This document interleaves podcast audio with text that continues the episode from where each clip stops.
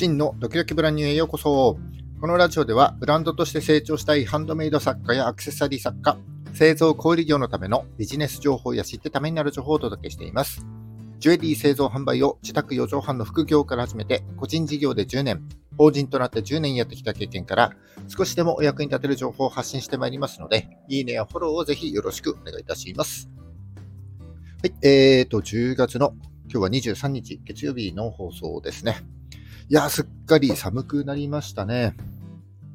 僕はあの山形の山奥の出身です。で、冬はですね、積雪が2メートルを超えるぐらいめちゃくちゃ寒いところで、えー、高校卒業するまで過ごしていました。多分ですね、雪深い寒い地域にお住まいの方は共感してもらえると思うんですけども、外はね、めちゃくちゃ寒くても、家の中はこう灯油ストーブだったり、あと暖炉のあるうちは暖炉だったりね、えー、電子カーペットなど、えー、暖房設備がめちゃくちゃ整っているので、ものすごく暖かくして、えー、T シャツで過ごされているなんていう方も多いと思います。その習慣が身についているせいか、えー、今もですね、こう部屋の中をめちゃくちゃ暖かくして、暖かくして、えー、T シャツで過ごす毎日です。極めつけは、えー、電気毛布で、布団の中を暖かくしてるんだけども、えー、室内をですね、扇風機で少し涼しくして、そして T シャツで寝るという、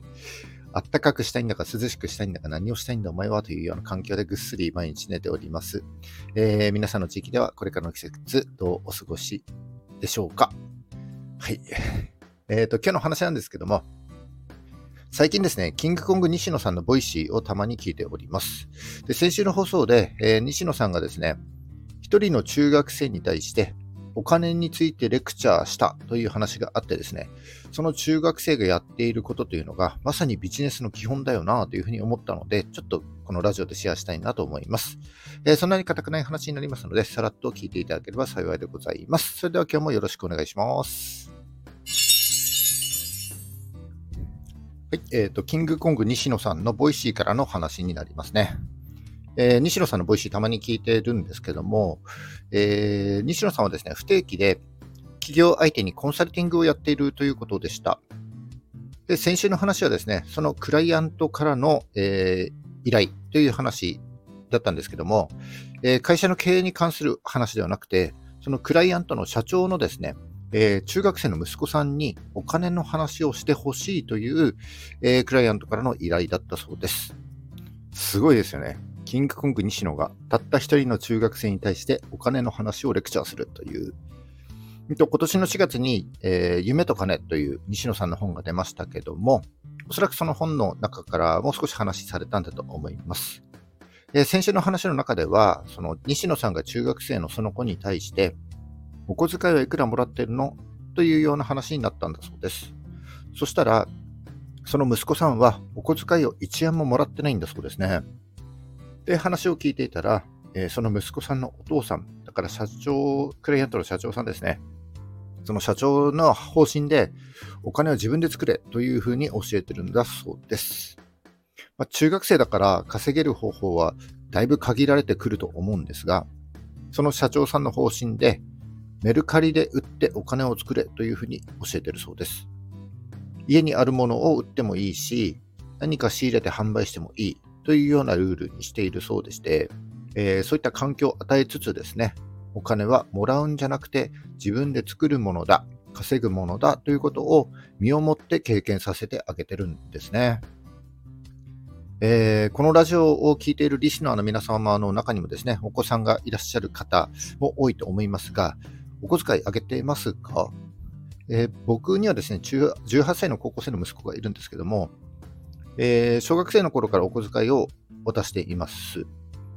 お小遣いの標準金額っていうのがちょっと相場がいくらなのかさっぱりわかんないんですけども、えー、先輩からですね、学年ごとにだいたいタバコ1箱分の値段をこう上乗せしていくなんていうふうに聞いて、ああ、なるほどなと思って僕はですね、タバコは吸わないんですけども、えー、1箱500円として、小学1年生の時は500円、で、2年生になったら1000円、で、6, 6年生になったら3000円という感じで、で高校生になってからは、えー、学年が上がることに1000円ずつ増やしてきていて、今は7000円渡している感じになります。まあ、この金額が妥当なのか、多いのか少ないのか、全く分かりませんが、えー、西野さんの話を聞いて、中学生の時からお金はもらうもんじゃなくて稼ぐもんだというふうに教えられていたとしたらですね、